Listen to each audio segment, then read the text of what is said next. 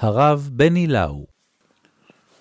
את פרק י' אני מבקש להקדיש לאחת השאלות שמלוות את מכות מצרים אצל כל הפרשנים, ישנים וחדשים, תחת הכותרת של השם מכביד את לב פרעה. בפרק שלנו זה מופיע שלוש פעמים, ככה זה מתחיל, ויאמר אדוני אל משה בוא אל פרעה, כי אני הכבדתי את ליבו ואת לב עבדיו, למען שיתי אותותי אלה בקרבו, ולמען תספר באוזני בנך ובן בנך, את אשר התעללתי במצרים, ואת אותותי אשר שמתי בם, וידעתם כי אני אדוני. ככה זה מתחיל. ואז זה ממשיך עם המכות, עם ההרבה ועם החושך, אנחנו כאילו מתקרבים לסיום המכות, וכל הזמן העבדים של פרעה כבר יודעים את השם, הם אומרים, תשלח אותם ויעבדו את השם, הטרם תדע כי עבדה מצרים. ופרעה כבר מתקרב לזה, פרעה מתקרב, אבל הוא עוד ממשיך להתווכח, ואז מגיע הרבה, ו... בסופו של דבר הוא אומר חטאתי להשם אלוהיכם ולכם, שנה חטאתי העתירו להשם, הוא כבר יודע את השם. ובסופו של דבר ויחזק השם את לב פרעה ולא שילח את ישראל. ואנחנו ממשיכים למכת החושך, ואותו דבר, ויחזק השם את לב פרעה ולא אבה לשלחם. כל הזמן יש איזה תהליך כזה של הכל, הכל כבר משוכנע בידו הגדולה של השם, ורק צריך להשלים את התמונה עם פרעה. מה קורה שם? הקדוש ברוך הוא מכריז מלחמה על ליבו של פרעה, על הלב של הרודן העריץ הזה, כדי שהשינוי שלו יהיה שינוי עד היסוד, עד היסוד. כדי להתמודד עם השאלה הזאת של חופש הבחירה, נכון שכאילו אין פה שום חופש בחירה, אלא שמכביד את ליבו ונועל את ליבו, אני רוצה להשתמש בפסוק קטן אחד מספר משלי, פרק כ"א. אומר המיוחס לשלמה, פלגי מים לב מלך ביד אדוני, על כל אשר יחפוץ יתנו. שימו לב לתמונה שמסורטטת פה בפסוק, פלגי מים, לב מלך ביד השם. אנחנו יודעים איך נראה פלג של מים, נכון? שוצף, קוצף, הולך, פתאום הוא אומר, הלב של המלך הוא כמו פלגי מים ביד השם. על כל אשר יחפוץ יתנו. הלב של המלך נתון בידי השם. המלך שהוא הסמל לשלטון בשר ודם, הוא לא בר חירות, הוא לא חופשי. הוא נתון בידי השם. כדי להבין את הדבר הזה, אולי נשתמש במילה שיותר מוכרת לנו, וזו המילה קונספציה.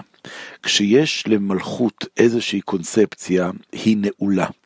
הקונספציה נועלת את האפשרויות. אנחנו מכירים את זה אולי צריך לומר לאסוננו, מלחמת יום כיפור של אה, מדינת ישראל, הקונספציה של מערכת ביטחון, לא מאפשרת באמת לראות אפשרויות אחרות.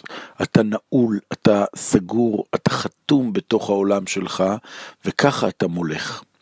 הסיפור של מכות מצרים זאת התמודדות בדיוק בדיוק עם הדבר הזה של פרעה והתודעה הפנימית של המלכות.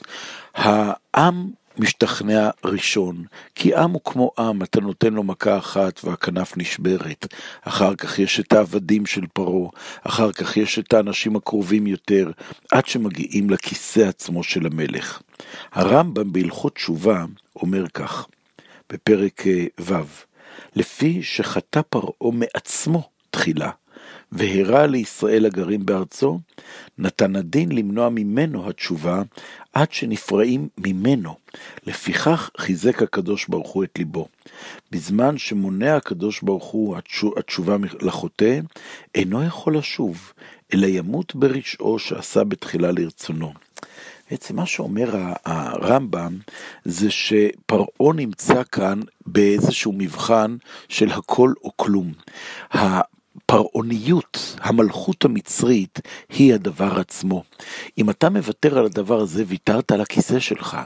כשהמצרים מוותרים על האמונה שלהם ב"לי יאור ואני עשיתיני", על מה הם ויתרו? הם אמרו, במקום פרעה יש אלוהים. הם לא הפסידו את עולמם. אצל פרעה זה מלחמת הכל או לא כלום, ובתור המלחמה הזאת צריך להגיע לאיזושהי נקודת עומק שהוא באמת עומד מול כיסא שבור. אנחנו עוברים פה תהליך שההכבדה על ליבו היא בעצם לנסות לנעול אותו בתוך עולמו, לנעול אותו בתוך העולם שהוא האמין בו עד להשמדת העולם הזה. זה דבר כל כך רציני, כדי להבין את, ה, את העמדה הזאת, אנחנו צריכים לדבר משהו על הבחירה החופשית וגבולותיה. אתם זוכרים אצל בלעם נאמר שבדרך שאדם רוצה ללך, בה מוליכים אותו. כשבלעם אה, שומע מהשם את המשפט, קום לך עם האנשים. אם אתה רוצה, תלך איתם. למרות שאני מתנגד לזה, לך איתם. למה? כי יש לך בחירה. הבחירה היא ללכת בדרך שאתה רוצה ללך, ונדמה לי שבשאלה הזאת של הבחירה החופשית אצל פרעה, אנחנו נמצאים בדיוק באותה נקודה. אנחנו נמצאים באיזושהי נקודת עומק שהבחירה של פרעה היא בחירה להיות עם חוזקת לב שמאמינה בעצמו כאלוה. עד שלא ייפגע בנו בכורו במכה העשירית, הוא עדיין ימשיך לחזק את ליבו. נאמר ויחזק השם את לב פרעה, אבל זה בדיוק כמו בדרך שאדם רוצה ללך מוליכים אותו. השם מוליך את פרעה לתוך נעיצת הלב הזאת, עד שהוא לא יובל לשלחם, ועד שהוא יצטרך לחוות בעל כורחו את המכה העשירית שממנה לא תהיה לו תקומה.